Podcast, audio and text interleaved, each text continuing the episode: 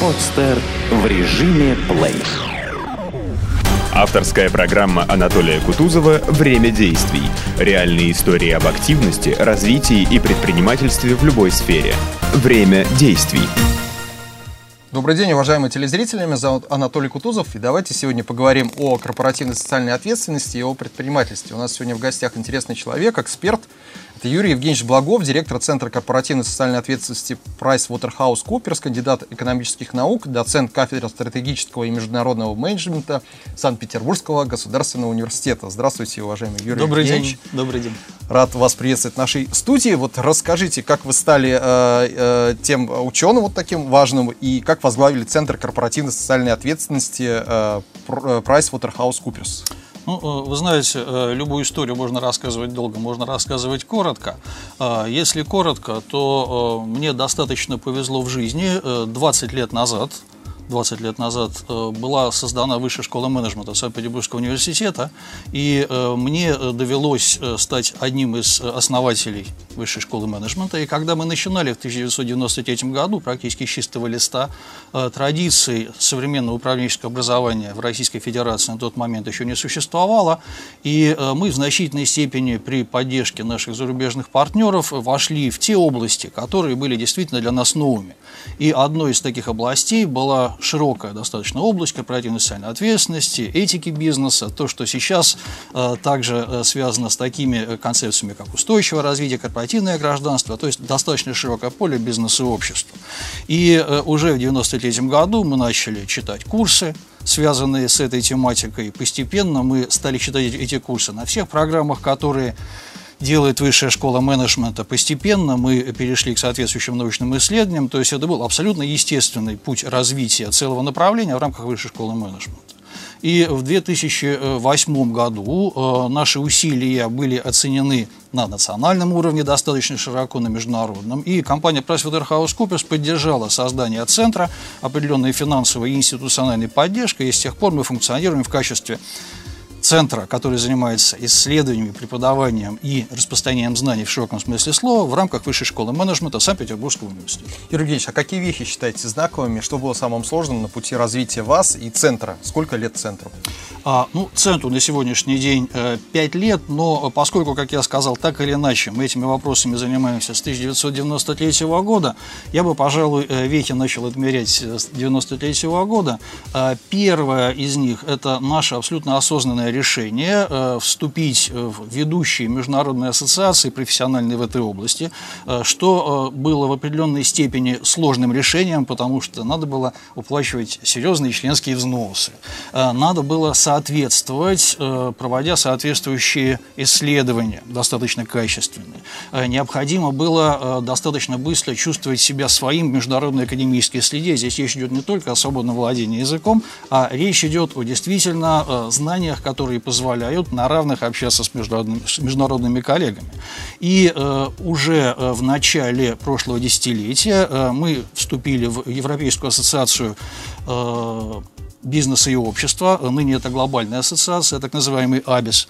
А, далее мы завели очень тесные контакты с Европейской ассоциацией этики бизнеса и э, провели на нашей площадке несколько крупных международных конференций. Э, в частности, ну это, наверное, великий успех уже нашего центра. В 2010 году на нашей площадке была впервые в России проведена конференция, такой ежегодный коллоквиум вот этой ассоциации бизнеса и общества, в которой участвовало более 300 человек. Это крупнейшие представители академической среды, представители крупнейших международных компаний. И это была не ситуация, когда проводится некая конференция, приглашается несколько зарубежных коллег, и конференция называется международная. Это просто ежегодная крупная международная конференция по данной теме на нашей площадке.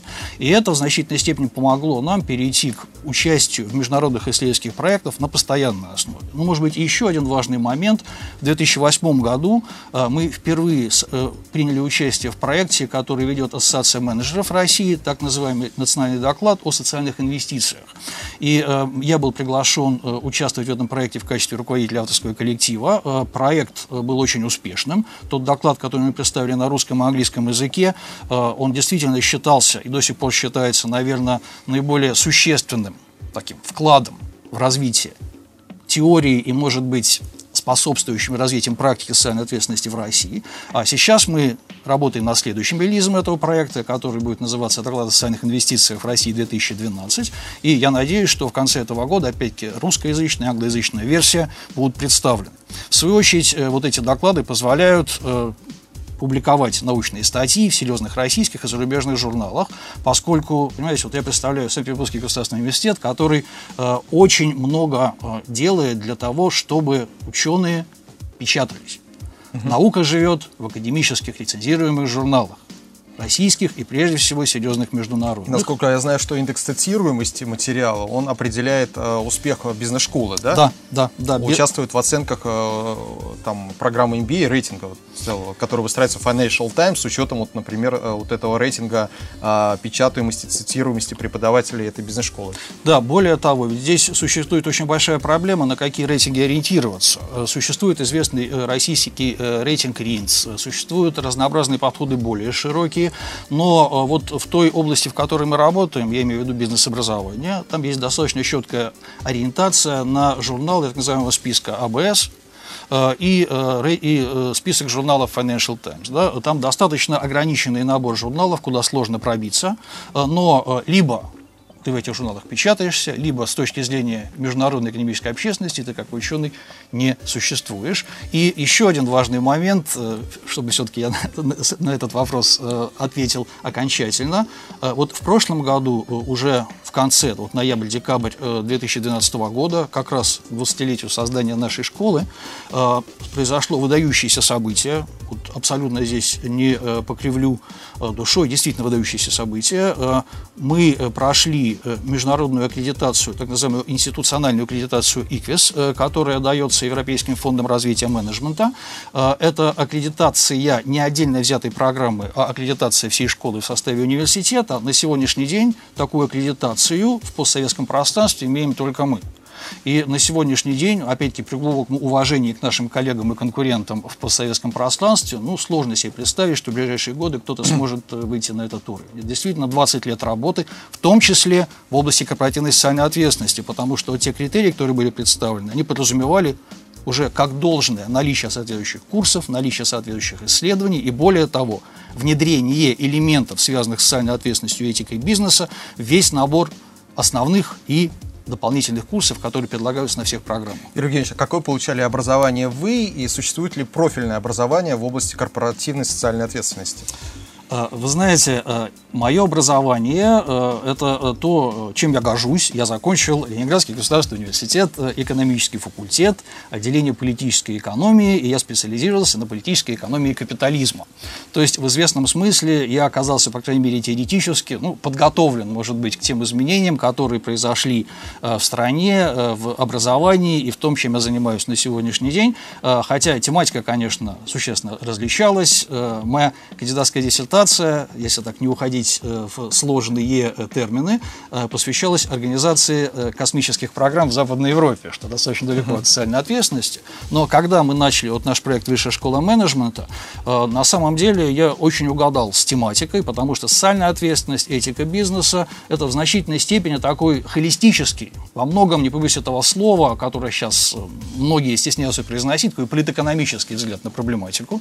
И на самом деле вот тот же Адам Смит, Смит, да, которого обычно трактуют как э, отца современной экономической науки, ведь он известен во всем мире не только как автор э, работы, которую мы так коротко называем «Богатство народов», ведь он не менее, может быть, и более известен в мире э, как автор работы, которая в российском переводе называется «Теория нравственных чувств», где он помимо, вот, собственно, экономических предпосылок развития рынка подчеркивает важность вот именно нравственных предпосылок развития рынка, без которых вот эти общие, известные всем модели про пирожника и сапожника, которые любят себя, но не любят потребителей, в принципе работать не будут. У нас, к сожалению, очень мало кто знает в принципе о наличии подобного рода работы. Ну вот говоря о рынке корпоративной социальной ответственности, как бы вы могли оценить объем средств, которые выделяются компаниями э, на благотворительность, и как э, эти э, показания можно сравнить с аналитические данные, сравнить с западными компаниями и рынком? А, э, вы знаете, вот прежде чем я э, отвечу на э, ваш вопрос вот непосредственно по формулировке, я бы хотел сделать одно небольшое отступление. Угу. Отступление связано с тем, что, к сожалению, вот сейчас у нас 2013 год, но до сих пор, несмотря на мощные усилия и э, академической среды, и бизнес-ассоциаций, и ведущих компаний. Вот в целом существует э, широкий набор стереотипов, связанных с социальной ответственностью, с благотворительностью, с этикой бизнеса. Э, и чтобы не уходить здесь глубоко в теорию, буквально э, два коротких соображения. Все же э, на сегодняшний день и в теоретическом, и в практическом плане э, мы э, должны рассматривать корпоративную социальную ответственность э, как некий общий подход к ведению бизнеса вообще. То есть, по большому счету, это некий холистический взгляд на развитие бизнеса той системе, в которой он живет и развивается. Речь идет просто о том, чтобы хорошо вести бизнес. Соответственно, ответственная компания – это не просто компания, которая занимается благотворительностью. Это важный элемент, но это один из, и на самом деле не самый важный. Ответственная компания или социально ответственная компания – это компания, которая ответственна перед социумом. Это компания, которая более вдумчиво ориентируется на сложную систему ожиданий потребителей, своих работников, поставщиков, некоммерческих организаций, государственных структур. То есть компания, которая просто пытается при принятии решений использовать более широкий набор критериев, в том числе этических. Поэтому, на самом-то деле, я сейчас скажу такую страшную вещь, которая э, многих пугает, иногда пугает, иногда, иногда пугает и меня. Э, вот э, социально ответственная компания, прежде всего, это компания, которая устойчиво получает прибыль на том рынке, на котором она функционирует. Безусловно, мы оговоримся, что эта компания в целом законопослушная, и те деньги, которые она получает, это не деньги, которые так бессовестно воруются у населения. Да? Но если в рамках рыночной экономики компания эффективна, если речь прибыльна, то эта компания является социально ответственной, если мы верим в рыночную экономику. Если мы не верим в рыночную экономику, то, в принципе, разговор о корпоративной социальной ответственности, он не имеет смысла, потому что это концепция рыночной экономики. Ну и возвращаясь к цифрам. Возвращаясь к, к, к вашему вопросу. Значит, э, здесь, э, когда мы говорим о благотворительности вообще благотворительности корпоративной, э, достаточно сложно оперировать цифрами. Есть разные, скажем так, оценки. Вот по оценке Российского союза промышленников и предпринимателей, в России речь может идти сейчас где-то о 5 миллиардах долларов в год. Есть оценки 12 э, миллиардов в год, 13 миллиардов в год, э, но здесь возникает вопрос, что мы, собственно говоря, оцениваем. Принципиальный момент здесь может быть не столько количественный, сколько качественный, поскольку благотворительность в России, она является прежде всего институциональной. То есть 75, там, по разным оценкам, 80, может быть, более процентов э, благотворительных средств и благотворительных действий э, связаны с теми или иными институтами. Это корпоративные фонды, это частные фонды, ну, во многом квазикорпоративные. А на индивидуальную благотворительность приходится, соответственно, оставшаяся часть.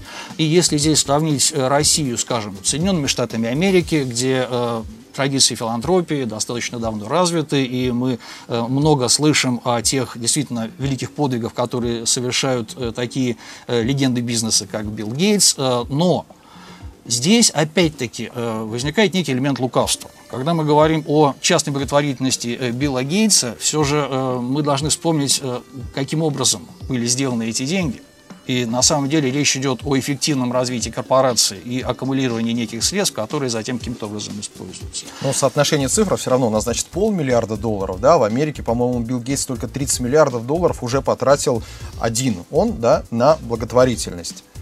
А если сложить, наверное, тех, кто еще принимает участие в этом процессе, то это будет просто, ну, не, не знаю, на два порядка больше, чем в России. Вы знаете, да, но, но, э, опять-таки, э, цифры – это такая интересная вещь, с которой можно играть достаточно долго. Маленький пример. Вот в целом, в целом, если посмотреть на американские корпорации, которые себя позиционируют в том числе как активных благотворителей, то на благотворительность у них уходит, как правило, около 1% прибыли до вычета налогов. Если посмотреть на российскую ситуацию, то, опять-таки, у лидеров корпоративной благотворительности эта доля выше. То есть это и 2%, и 3%. По э, другим оценкам это может быть 5-6% у всех. Вот расскажите, кстати, о... Я знаю, что есть такое ежегодное э, исследование, э, которое называется «Лидеры корпоративной благотворительности». Вот как можно, какие можно сделать выводы, как его прокомментировать? Э, вы знаете, действительно, уже на протяжении э, нескольких лет э, ведется такой крупный продолжающийся проект «Лидеры корпоративной благотворительности», э, который был организован и ведется до сегодняшнего дня Э, неким консорциумом, в который входит э, форум доноров, э, компания PricewaterhouseCoopers, опять-таки партнер нашего центра, и газета э, ведомости. Значит, э, этот конкурс, этот конкурс э, на самом деле э, решает несколько задач. С одной стороны, э, построение некого рэнкинга компаний, которые являются лидерами корпоративной благотворительности, а с другой стороны, этот конкурс позволяет э, накапливать данные, которые можно использовать для научных исследований. Вот как раз наш центр уже на протяжении трех лет, э, помимо участия в экспертизе предоставляемых проектов, ведет соответствующие исследования. Э, конечно, эти исследования вести сложно, потому что э, набор компаний не один и тот же, он меняется, поэтому достаточно сложно просчитывать э, тренды, но тем не менее можно говорить о каких-то лучших практиках. Так вот, этот проект, он интересен тем, что действительно позволяет выделить э, некие э, лучшие практики корпоративной благотворительности и позволяет выделить в развитии корпоративной благотворительности основные моменты. Вот буквально два-три штриха. Значит, во-первых, как показали наши исследования, примерно э, 70 75% компаний, которые участвуют в конкурсе лидера корпоративной благотворительности, они достаточно четко соотносят свою благотворительную деятельность с корпоративной стратегией. То есть речь идет о том, что компании четко понимают, что их благотворительные проекты связаны с получением удержанием и развитием компании конкурентных преимуществ. Вот этот момент очень важный, э, потому что, опять-таки, возвращаясь к стереотипам, э, существует э, в любой переходной экономике, в любом переходном обществе, а так или иначе мы сейчас все же скорее переходное общество, чем экономика рыночная, в чем нет ничего зазорного. Так вот, существует некий устойчивый стереотип, что благотворительность должна быть, ну, в идеале, чисто альтруистической без каких-либо поползновений связать это с конкурентными преимуществами, а наиболее красивый вариант, когда эта благотворительность, она еще и анонимна. То есть вот некий красивый сюжет, который э, очень э, часто можно встретить э, в качестве вот того ориентира, на который э, надо смотреть, куда надо развиваться. Я с этим категорически не согласен, э, поскольку если компания, которая занимается бизнесом, а как я уже э, отметил, основная социальная ответственность компании в рыночной экономике – быть эффективной быть эффективной за счет того, что компания представляет обществу, необходимое обществу товары и услуги. Если при этом компания ведет благотворительную деятельность, развивая те регионы, где она представлена, оказывая поддержку э, лицам с э, ограниченными возможностями, оказывая поддержку э, детям из неблагополучных семей, оказывая поддержку людям пожилого возраста. Опять-таки, в значительной степени в регионах присутствия, это замечательно, это замечательно. Но если компания в состоянии четко просчитывать, сколько она на это тратит средств, какие конкретные результаты она получает, если при этом компания четко понимает, что она не просто – дарит деньги каким-то организациям, которые затем этими деньгами распоряжаются. А если компания при этом развивает регион своего присутствия, повышает качество жизни в регионе своего присутствия, если она развивает рабочую силу в регионе своего присутствия, компания должна четко понимать, что для компании это выгодно, но это выгодно и для общества. Понимаете, в противном случае возникает ситуация, когда выходят представители серьезных компаний, в том числе вот в этом же конкурсе, по крайней мере, несколько лет назад, и э, долго, в деталях, красочно рассказывают о социальных эффектах. А при вопросах о бизнес-эффектах э, начинают смущаться.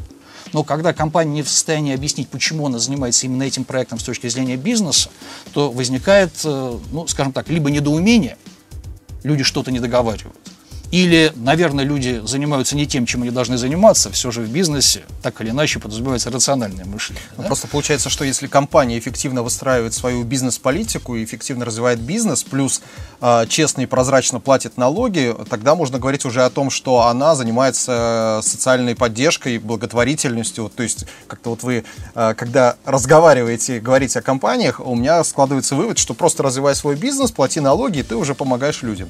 Или как? Вы знаете, э, ответ «да». Э, вот я сейчас э, позволю себе так, буквально 35 секунд потратить на один теоретический экскурс. Вот в концепции корпоративной социальной ответственности есть так называемая пирамида Кэрролла, ну, названная в честь американского коллеги Альчи Кэрролла, который достаточно давно уже предложил некую модель, которую все ругают, но без которой обойтись нельзя. Вот это некая пирамида, в основании которой лежит экономическая ответственность.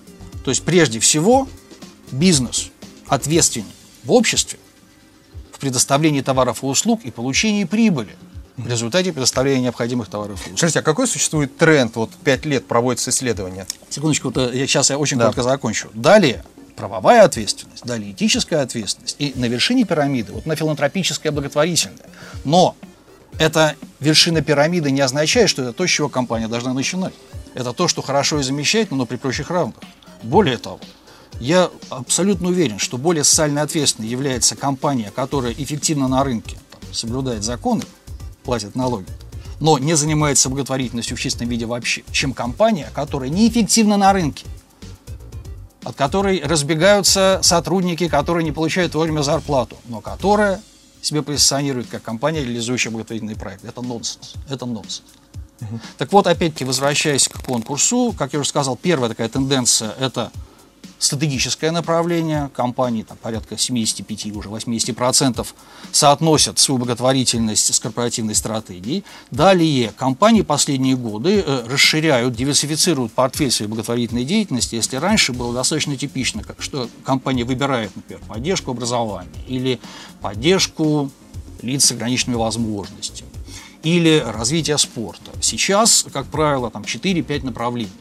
И еще один момент, наверное, самый важный, наверное, самый важный. Вот когда я сказал, что компании стремятся развивать благотворительность в связи, в связи с корпоративной стратегией, сама благотворительность, сами благотворительные проекты стали развиваться как стратегическое направление деятельности. Что имею в виду?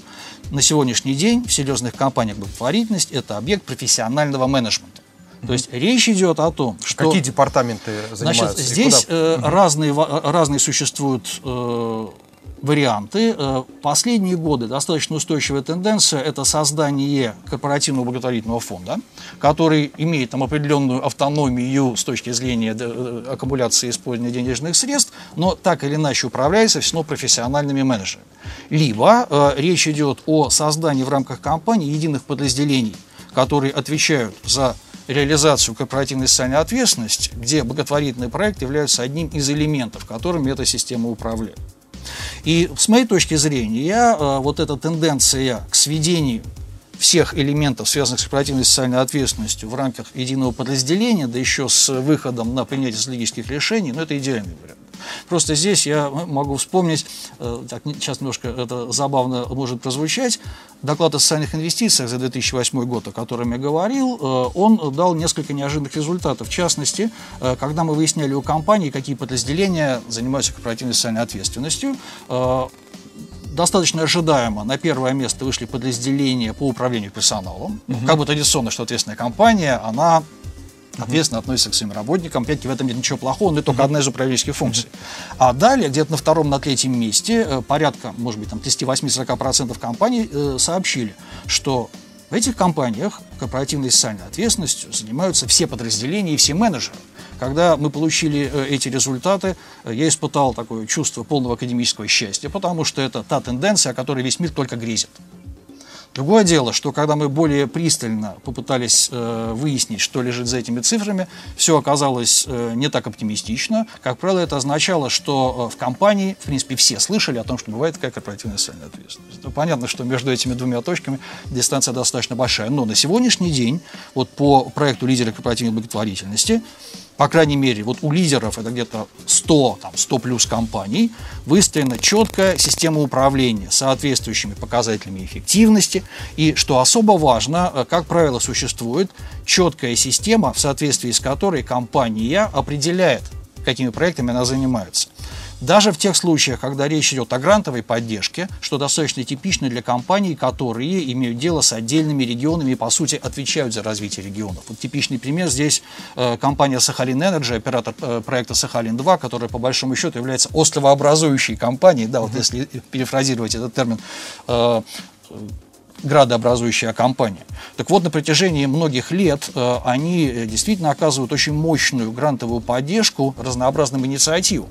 Юрий Евгеньевич, а вот э, э, перебью вас, скажите, вот как действовать э, э, фандрайзером? Вот вы понимаете, да, вы все-таки понимаете, как устроены э, процессы благотворительности, вы понимаете, какие департаменты занимаются, как наиболее эффективно действовать тем, кто обращается к компаниям и э, пытается получить средства на интересные благотворительные социальные проекты. Вы знаете, здесь э, на самом деле э, ответ-то он э, достаточно простой. Э, вот как я уже сказал, компании сейчас стремятся стратегически управлять корпоративной благотворительностью, э, а это означает, что компании, как правило, э, стремятся уйти от ситуации, когда каждый раз Значит, каждый год э, компания реагирует на те запросы, которые на данный момент поступают. Да?